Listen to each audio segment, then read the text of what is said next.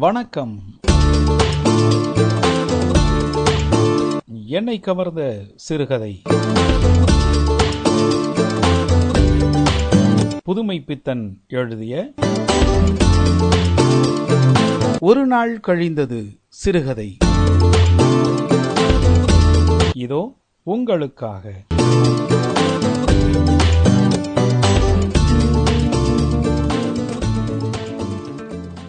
கமலம் அந்த கூஜாவில் தண்ணி எடுத்தா. வெற்றில செல்ல எங்க? வச்சது வச்ச இடத்துல இருந்தால் தானே? என்று முணுமுணுத்தார் முருகதாசர். கையில் இருக்கும் கோரைப்பாய் விரிப்பதே ஒரு ஜால வித்தை. நெடுநாள் உண்மையாக உழைத்தும் பென்ஷன் கொடுக்கப்படாததால் அது மத்தியில் இரண்டாக கிழிந்து ஒரு கோடியில் மட்டும் ஒட்டி கொண்டிருந்தது. அதை விரிப்பது என்றால் முதலில் உதறி தரையில் போட்டுவிட்டு கிழிந்து கிடக்கும் இரண்டு துண்டுகளையும் சேர்த்து பொருந்த வைக்க வேண்டும். அதுதான் பூர்வாங்க வேலை. பின்பு விடுதலை பெற முயற்சிக்கும் அதன் கோரை கீற்றுகள் முதுகில் குத்தாமல் இருக்க ஒரு துண்டையோ அல்லது மனைவியின் புடவையையோ அல்லது குழந்தையின் பாவாடையையோ எதையாவது எடுத்து மேலே விரிக்க வேண்டும். முருகதாசரை பொறுத்தவரை அது அவரது புனைப்பெயர். அது இரண்டு பேர் செய்ய வேண்டிய காரியம். மறுபடியும் கமலா என்று கூப்பிட்டார்.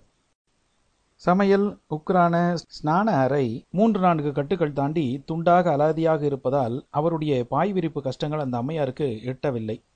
சென்னையில் ஒட்டு கொடுத்தனும் என்பது ஒரு ரசமான விஷயம். வீட்டு சொந்தக்காரன் குடியிருக்க வருகிறவர்கள் எல்லாரும் திருக்கழுங்குன்றத்து கழுகு என்று நினைத்து கொள்வானோ என்னமோ. குடுத்தனக்காரர் குடியிருக்க இரண்டு ரூம் காலி என்று வெளியில் போட்டிருந்த போர்டை நம்பித்தான் முருகதாசர் வீடு வேட்டையின் போது அங்கே நுழைந்தார். உள்ளே வீட்டின் பாக வசதி தான் விசித்திரமாக இருந்தது. முன்பக்கம் ஒற்றை சன்னல் படைத்த சிற்றறை அதுக்கப்புறம் எங்கோ பல கட்டுகள் தாண்டி மற்றொரு அறை.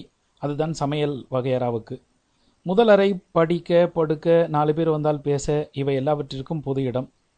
முதலில் முருகதாசர் பொருளாதார சலுகையை உத்தேசித்தே அதில் குடியிருக்கலாம் என்று துணிந்தார். அதனால் தமக்கும் தம் சகதர்மணிக்கும் இப்படி நிரந்தரமான பிளவு இருக்கும் என்று சிறிதும் எட்டி யோசிக்கவில்லை. மேலும் அவர் யோசிக்கக்கூடியவரும் அல்லர்.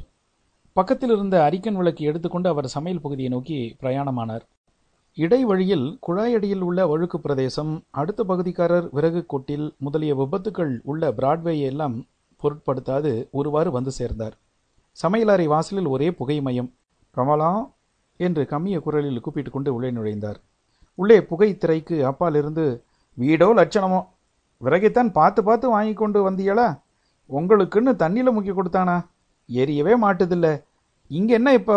விறகு வாங்கின சீரை பார்த்து மகிழ வந்துட்டியாளக்கும் என்று வரவேற்பு பத்திரம் வாசிக்கப்பட்டது. தீப்பெட்டியை இப்படி எடு. அதுக்காக தான் வந்தேன். என்று நடைப்பக்கமாக பின்னோக்கி நடந்தார். இங்கே குச்சியும் இல்லை கிச்சியும் இல்லை. அனுபவ தீப்பெட்டி வாங்க அனுப்பிச்சேன்.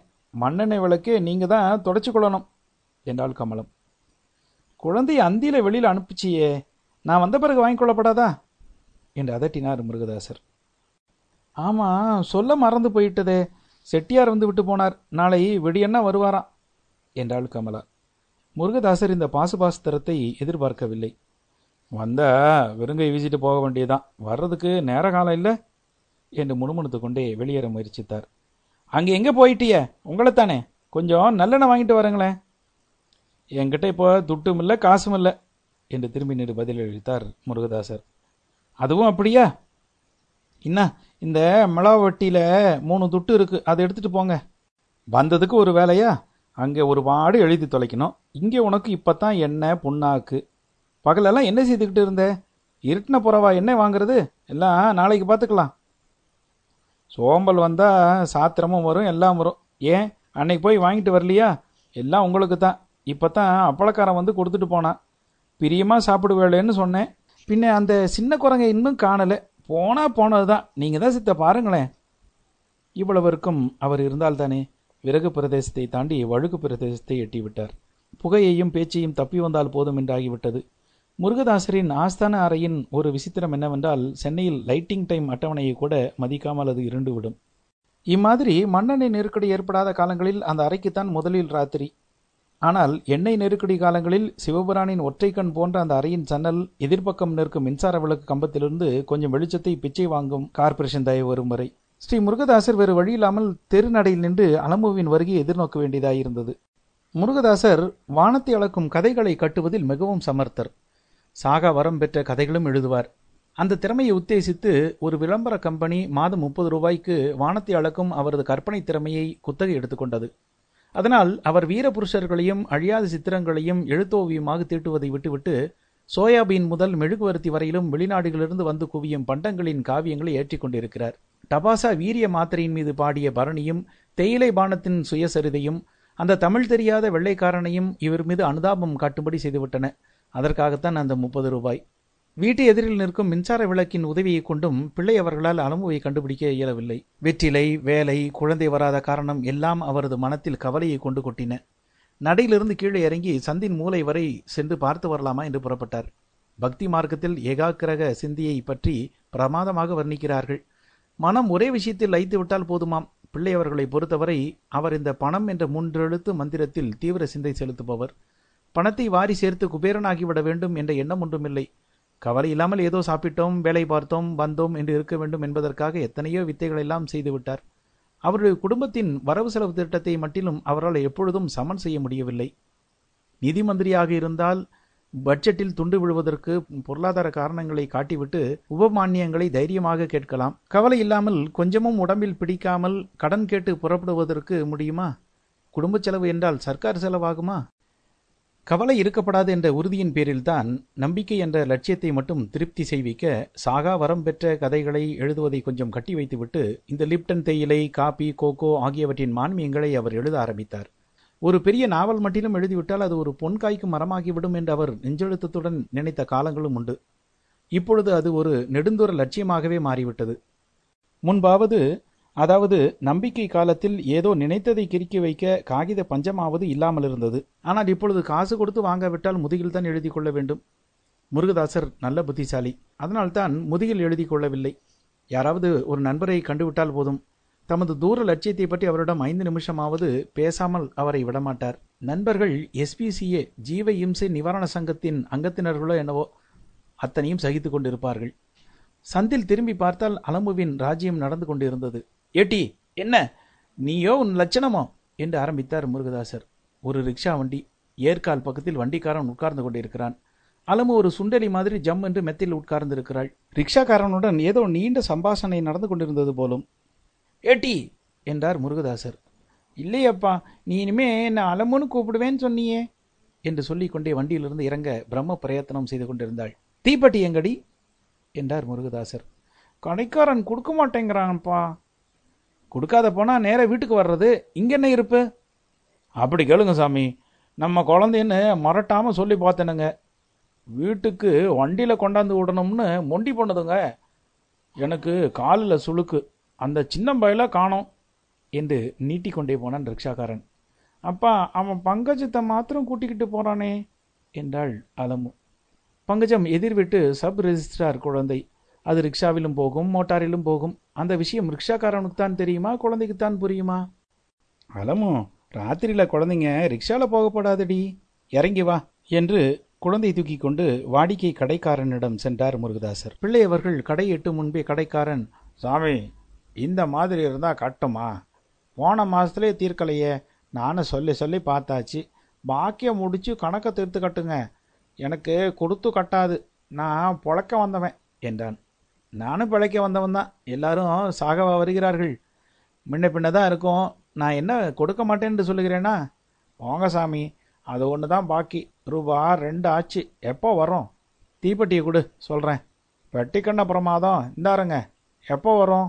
எப்போவா? சம்பளம் நாளைக்கு போட்டுருவாங்கன்னு நினைக்கிறேன். நாளை இல்லாவிட்டால் திங்கக்கிழமை. திங்கக்கிழமை நசந்தானே? நான் சீட்டு கட்டணும் என்றான்.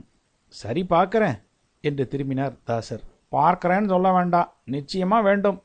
ஒரு கவலை தீர்ந்தது. அதாவது திங்கட்கிழமை வரை. பாதி வழியில் போகையில் அப்பா என்றது குழந்தை. அவர் எதையோ நினைத்து கொண்டிருந்ததால் தன்னை அறியாமல் கொஞ்சம் கடினமாக என்னடி? என்றார். நீ தான் கோவிச்சுக்கிறியே. அப்போ நான் சொல்ல மாட்டேன். போ. கோவம் என்னடி கோவம்? சும்மா சொல்லு. அதோ பார். பல்லு மாமா. முருகதாசரின் நண்பர் சுப்பிரமணிய பிள்ளைக்கு கொஞ்சம் உயர்ந்த பற்கள். அவை வெளியே நீட்டிக்கொண்டு தமது இருப்பை அனாவசியமாக உலகத்திற்கு அறிவித்துக் கொண்டிருந்தன. அதனால் அலமு அவருக்கு இட்ட காரண இடுகுறி பெயர் அது. எங்கடி? அதோ பாரு வீட்டு நடையில் என்ன இறக்கி விடப்பா? என்று அவரது கையிலிருந்து நழுவி விடுவித்து கொண்டு வீட்டிற்கு ஓட ஆரம்பித்தது. மெதுவா மெதுவா என்றார் பிள்ளை. குழந்தையா கேட்கும் மாட்டேன் என்றது. அதற்கப்புறம் ஏக கலேபுரம் பாவடை தடுக்கியதோ என்னமோ அலமு வலுக்கட்டாயமாக அங்கப்பிரதர்ஷனம் செய்ய ஆரம்பித்தாள். பிள்ளை அவர்கள் ஓடிப்போய் குழந்தையை வாரி எடுத்தார். ஆனால் இவர் பதட்டத்திற்கேற்ப அங்கு குழந்தைக்கு ஒன்றும் ஏற்படவில்லை. தோளுக்கு மேலே தொண்ணூறு தொடச்சி பார்த்தா ஒண்ணுமில்லே என்று பாடிக்கொண்டு குழந்தை எழுந்தது.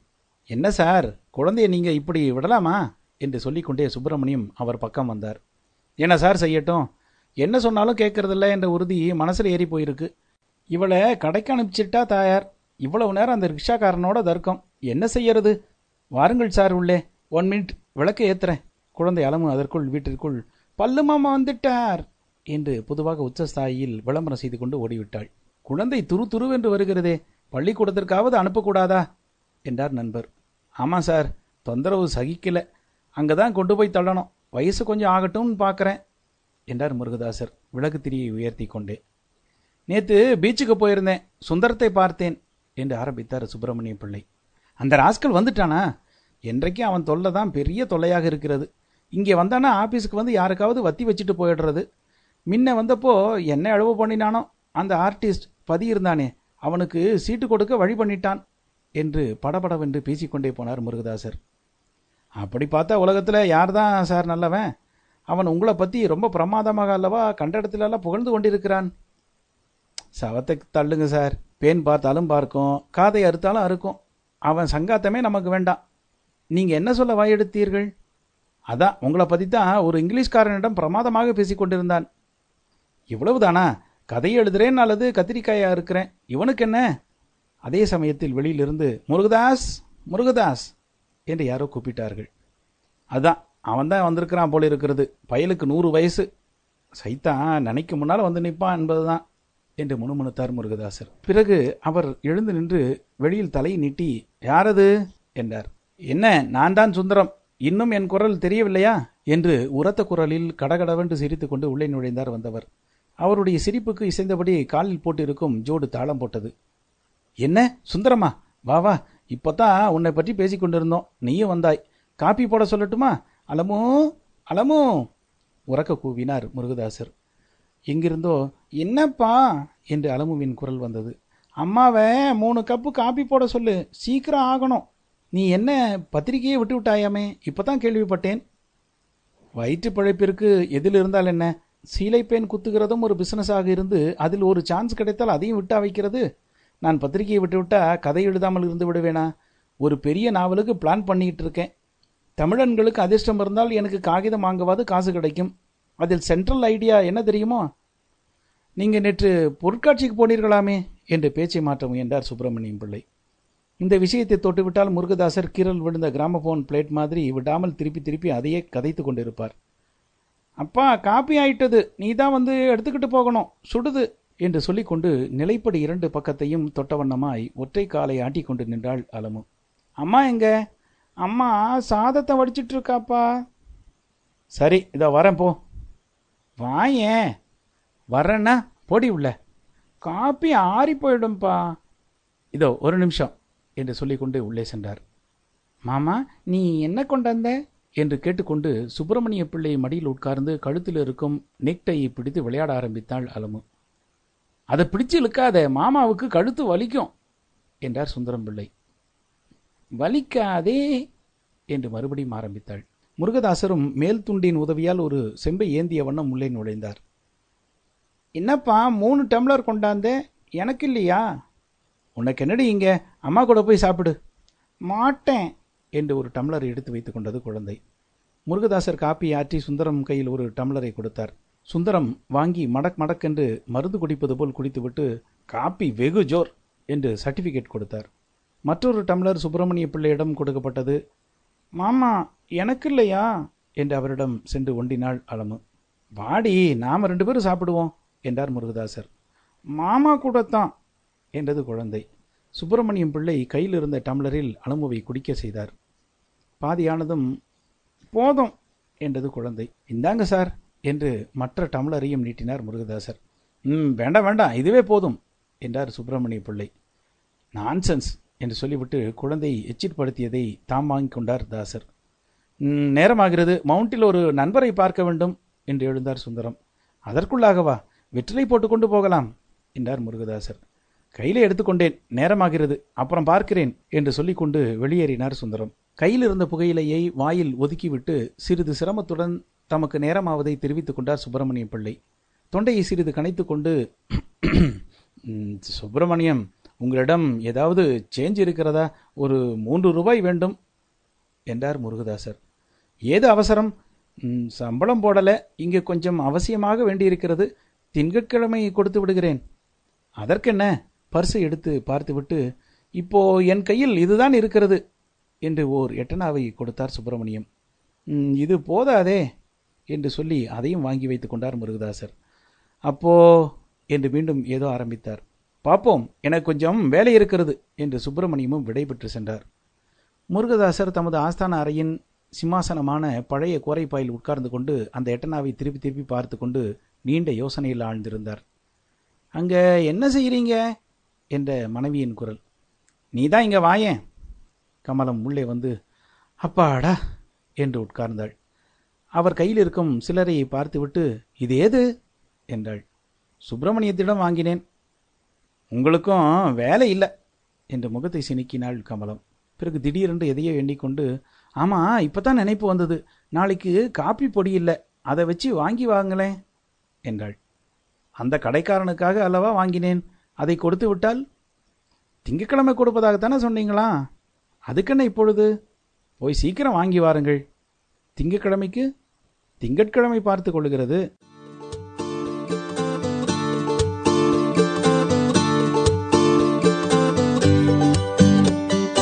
நீங்கள் இதுவரை கேட்டது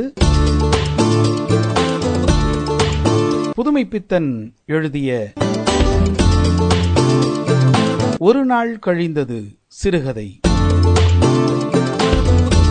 வாசித்தவர் புதல்வன்.